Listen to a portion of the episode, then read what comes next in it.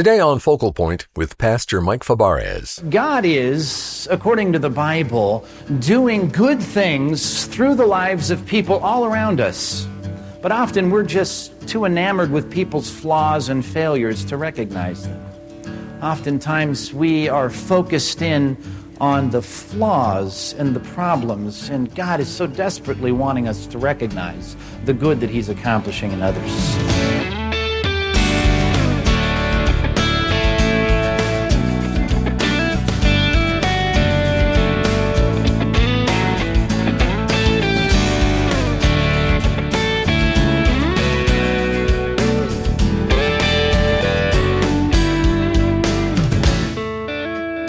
Have you ever heard of negativity bias? It's our tendency to focus on the negative rather than the positive. Whatever the reason, for many of us, trying to maintain a positive mindset is a struggle.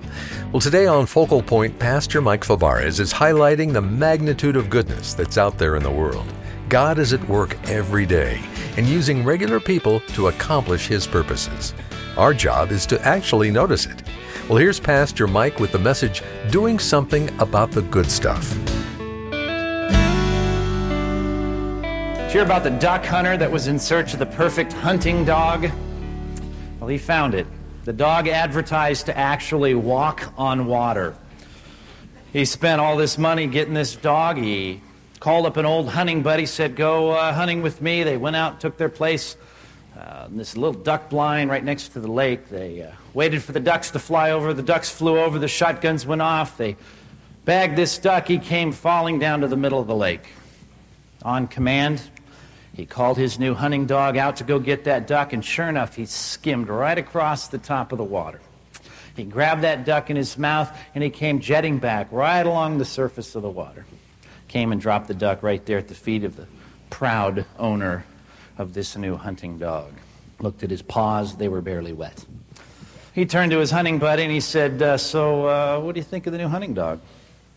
His old crusty hunting buddy said, Stupid dog, can't even swim. well, maybe you don't have that bad of a problem. Maybe you're not quite that incredulous, but most of us struggle just a little bit, don't we, with seeing the good things that other people do, recognizing them as such, and doing something about it. You see, we're all good at the negative and focusing in on the negative. We're experts at criticism and we're amateurs at compliments. Most of us are. There may be two or three optimists here, but most of us at heart have a problem seeing the good because we're blinded by the negative.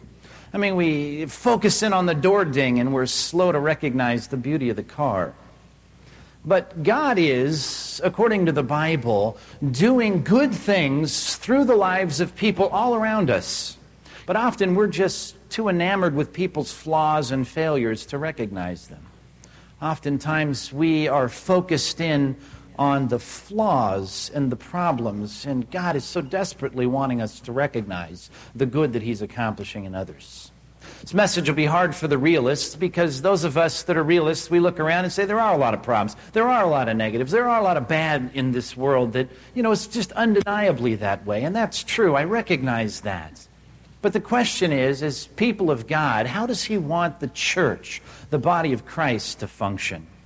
I'm quite sure, on good authority, that God had in mind when He designed the church a group of people who filled this community called the church that have relationships that enrich, not detract or degrade. Relationships that, according to the Bible, are given to mutual edification, not criticism. The goal that God had in mind when He called us out from our respective places in this world and joined us together in this place called the church was that we would be people with enriched relationships, ready to point out the good in other people, embrace that good, compliment that good, and respond to that good though most of us are focused in and quite bent toward recognizing the negative, fortunately, there's some good corrective medicine for us found in 2 Samuel chapter 2. If you have a Bible, I want to look at this example. It's quite convicting if you look at it with both eyes open, because you'll see in this passage perhaps what I saw this week a picture of someone who's quite different than myself. A guy who was not only quick to recognize, but quick to respond when he saw someone else do something good. It's a challenge for us, but hopefully, as we rely on God to point out the specific areas in our lives that may not match this passage, we can say, I want to, like David, be a man after God's own heart and reflect the kind of attitude that King David had. Look at this passage with me. If you've been studying with us, you know we left off in the middle of verse 4, and you should have this in the middle of verse 4 marked off as a new paragraph. So look at the part that starts with the words, when David was told. You see that? When David was told that it was the men of Jabesh Gilead who had buried Saul, stop right there. Do you remember what happened just a few chapters back? It was chapter 31 of 1 Samuel that Saul, the king of Israel, the first king of Israel, died a disgraceful death on Mount Gilboa.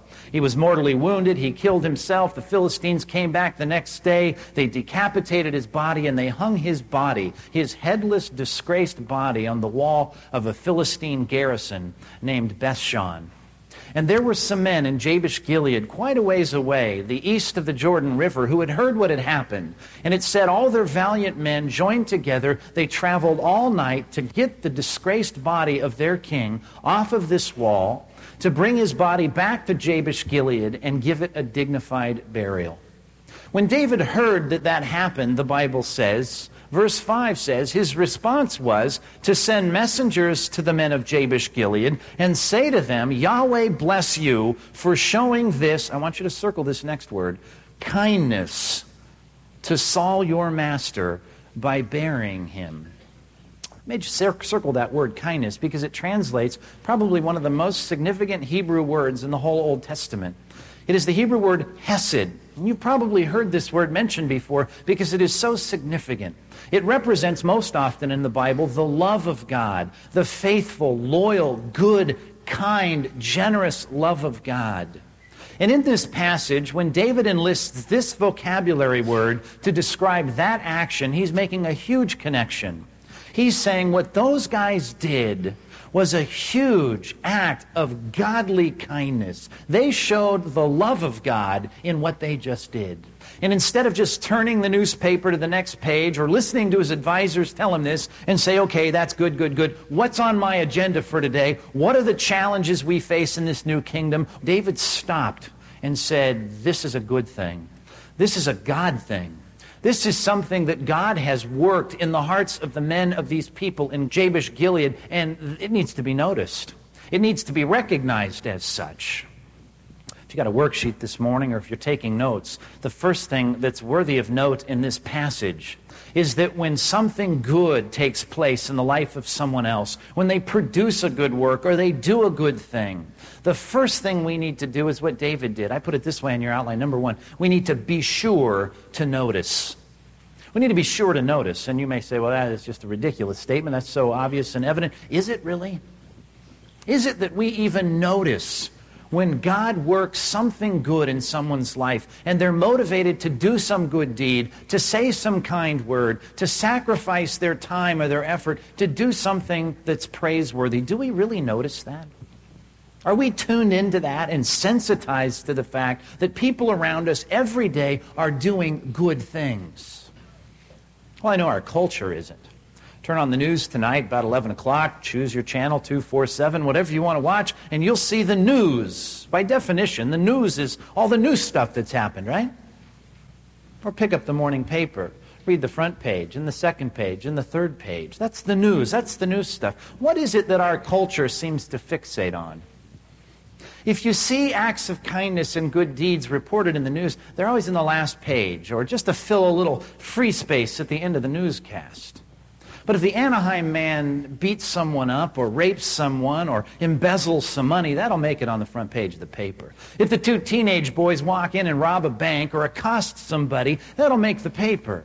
That's news. That's our focus on the negative. We focus in our society on the bad deeds. The newspaper ought to be retitled The Bad News, because that's what it is for the most part, right? It's all the bad news that's happened in our world. News tonight will be headed by all kinds of information that's bad. Now, I understand it's reality and it's indicative of our world. But the question is should that really be the focus of the body of Christ? Should it be that the church of Christ sits around at the dinner table and we talk about things the way the world talks about things? We highlight and accentuate the bad deeds of people Or should we be different? Does God call us to a whole nother plane, a whole nother level, a whole nother standard? Calvin once put it tactfully. I'm being facetious. He didn't put very many things tactfully. He said this about our problem. He said, It is because we are perverse that we look to people's vices and not their virtues. He said, That is why we overlook the things that God approves. Did you catch that? It's because we have a problem in our heart that we're prone to focus on people's failures. God is approving things today. God is applauding things today. If you will, the newscast in heaven tonight will be filled with things that happen in people's lives that you know, and God will be throwing up on the screen the good things. And he says, These are the things that I approve. These are the things that's noteworthy. This is the news that's fit to print. It's the good stuff. God is inevitably focused in the scripture when it comes to his children on the good things that they do. Keep your finger here in 2 Samuel chapter 2 and turn with me, if you would, to Isaiah. Isaiah chapter 43. I want to show you a passage that I want to lay next to another New Testament passage and have you look at side by side, at least as quickly as you can. See these passages in contrast. The first one that I want you to look at in Isaiah chapter 43 gives us a truth that I know you're well familiar with. As a matter of fact, you hang your hat on it. If you're a Christian, you're hoping this is the case about God. Isaiah chapter 43, look down if you would at verse number 25. Isaiah 43, 25, God says these incredibly comforting words. Wouldn't you agree? I, even I, God says, am he who blots out your transgressions for my own sake. And, underline this, remembers your sins no more. Is that good news? Isn't that something that we revel in? Isn't that something we rejoice in? Isn't that something you say, I am so glad? Because I look at my own life and I see the sin in my life, and I'm hoping that God is going to say, I'm not going to remember that stuff. All right? You got that verse firmly in your mind? You've underlined that line? Remembers your sins no more. Beautiful. Music to our ears, right? Turn over, if you would, to Hebrews chapter 6. With that passage firmly in our mind, let me show you the other side. Hebrews chapter 6 when God looks at his kids, when God looks down at his church, when he looks at your wife's life and your children's life and your friends and your coworkers and the people that you call brothers and sisters in the body of Christ, he is looking at them and remembering their sins no more. Then it says in Hebrews 6, drop your eyes down to verse number 10.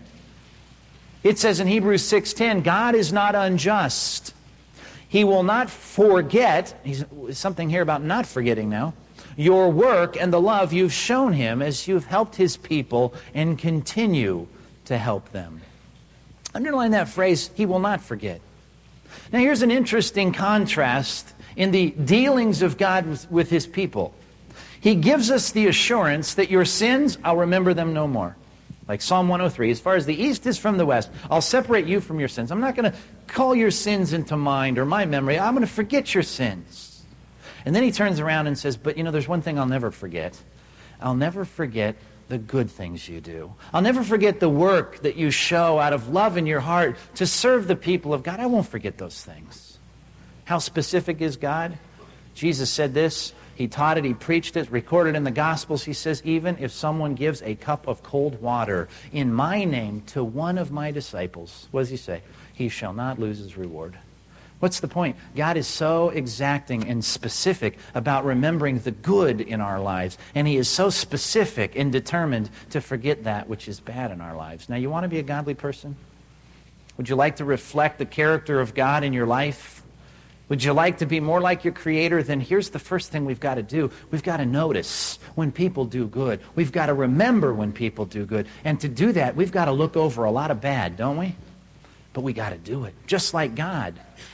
Sometimes I make excuses for people that are negative, and I don't know what you think of this, but my theory is it seems the more intelligent people are, the more critical they often become because they, they see the problems. A lot of people, you know, they pie in the sky, you know, they're simple minded people. They don't see the problems in people's life. But the intelligent people that I know, a lot of times they're real honed into the problems, they're real honed into the flaws, they see the mistakes. And oftentimes I excuse them. And I think, well, if you're a genius, it's impossible for you to live this out, right? You could never overlook someone's flaws and embrace their good. But I'm thinking there's no one smarter than God. And God has determined in his dealings with us, your sins I'll remember no more. Oh, and by the way, the things I'll never forget are the things you do that are good. Now, you want to be a godly person. That's a commitment you and I have got to make. I'm going to start looking at the people around me my wife, my husband, my children, my parents, my coworkers, my boss, my employees, the people that sit next to me in church. And I'm going to say, I'm going to purpose in my heart to overlook their sin and focus on their good deeds. I will remember them. I will keep them in mind. I will notice when they do them. And David, when he recognizes that the men of Jabesh Gilead have done a good deed, he takes note of it. It's important. Isn't that exactly what love is supposed to do? Love, the Bible says, covers a multitude of sins. What's that mean? In some way, my love for you can expiate your sin, can in some way atone for your sin? No, I can't do that. But in practical terms, when I love you, I'm looking past your flaws. And I'm looking at the good things that God is doing in and through you. And I'm focusing on that. If I'm a godly person, if you excuse that mindset because you're a realist, it's time for you to ditch that excuse and embrace the truth of the Bible. Godly people, men after God's own heart, they recognize the good people do. They keep it in their minds. And like the Bible says, if it's true, pure, noble, just, if anything is praiseworthy, the Bible says, let your minds do it. Dwell on these things. Put your minds on those things. And for a lot of us, that's a reorientation of how we view the people that we deal with all day long. That's going to be a difficult challenge for us, but it's the place to start. You got to notice.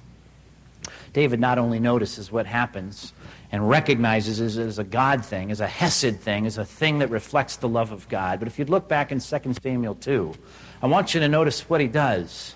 The first thing David does in this notice that comes from the messengers that are reporting to the men of Jabesh Gilead is he starts to, in this message, pray for them. That's really what's happening in the grammar here. Look at this phrase. It says in verse 6 May the Lord now show you, circle this word. What's the next word? Kindness. Guess which word that is? Same word, Hesed. This is interesting scenario, an interesting equation being created here. You've shown kindness towards Saul, and I'm going to pray right now that God would show you kindness and faithfulness. Now, even the word, if we just studied the word Hesed, we would see there's this reciprocal nature. There's this nature in which one good deed gives rise to the next, and one act of love is responded to by another act of love. But this makes it undeniable, doesn't it?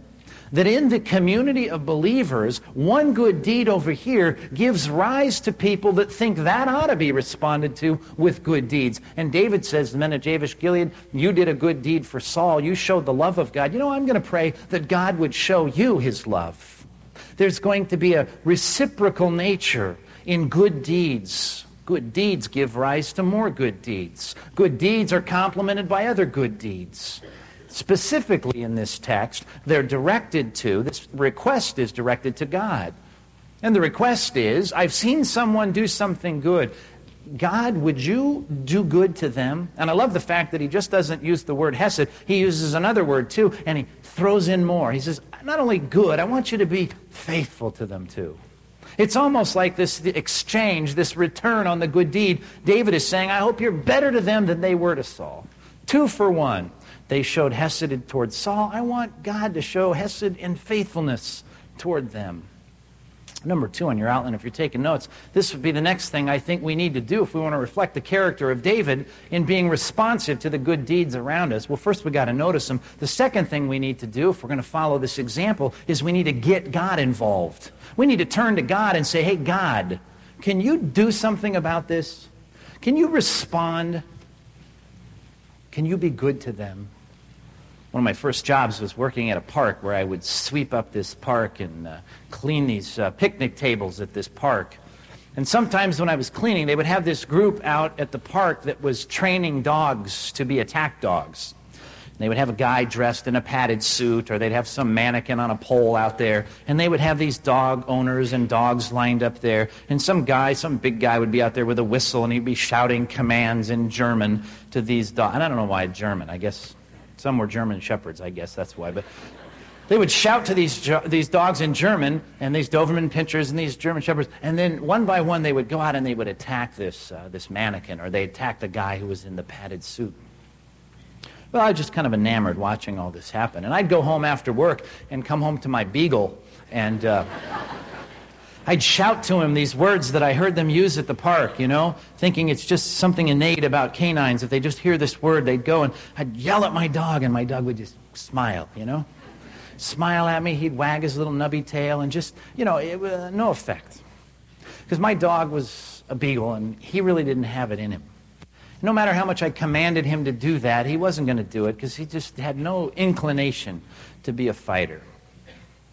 You know, if I can bring this down to that level without minimizing the profundity of this passage, can I tell you what David is doing is he's turning to God and he's saying, in essence, sick him. he's saying, go get them. They've done good, and I want you to go after them with good. And the great thing is, when we tell God to do good to someone, it is intrinsic in his nature. It is what he longs to do. It is what God is all about. Do you remember that passage in Hebrews chapter 11 that says if we're ever going to please God, we got to have faith, right? Got to believe this. We can't please God without faith. Do you remember that phrase that says there's two things that we have to be confident of? We have to be confident that He is, duh, right? We have to believe He exists. And the second thing there is really telling. It says we also have to believe that He is a rewarder of those who seek Him.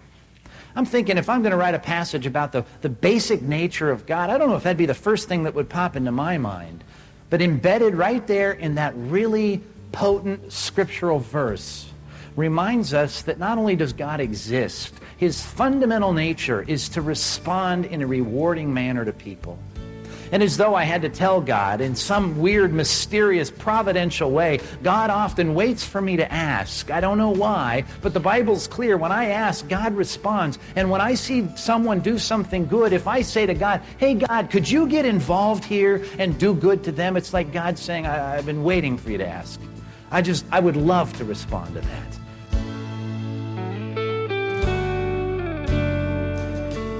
We're learning to recognize what good people do today from Pastor Mike Fabarez.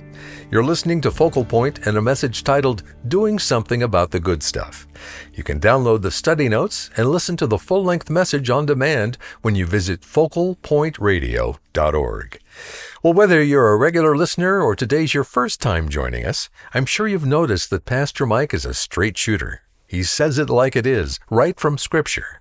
Because as nice as it is to hear positive affirmations, they won't equip you to deal with the tough stuff when you encounter it. That's why we're wholly committed to teaching the full counsel of God's Word. So this Thanksgiving, we hope you'll remember Focal Point with a gift of gratitude. When you give, you're making it possible for folks all across this nation to experience life transforming confidence in Christ by satellite, podcast, mobile app, and over 800 stations like this one. Give today by calling 888 320 5885. When you give a gift of any amount today, we'll send you a copy of Nate Pickowicz's book called How to Eat Your Bible as our way of saying thank you. If you find you aren't getting a lot out of your personal Bible study time, or you just aren't in the habit of reading God's Word much these days, then this will be a great encouragement. That's exactly why the Focal Point team selected this practical book as this month's resource. Go online to focalpointradio.org.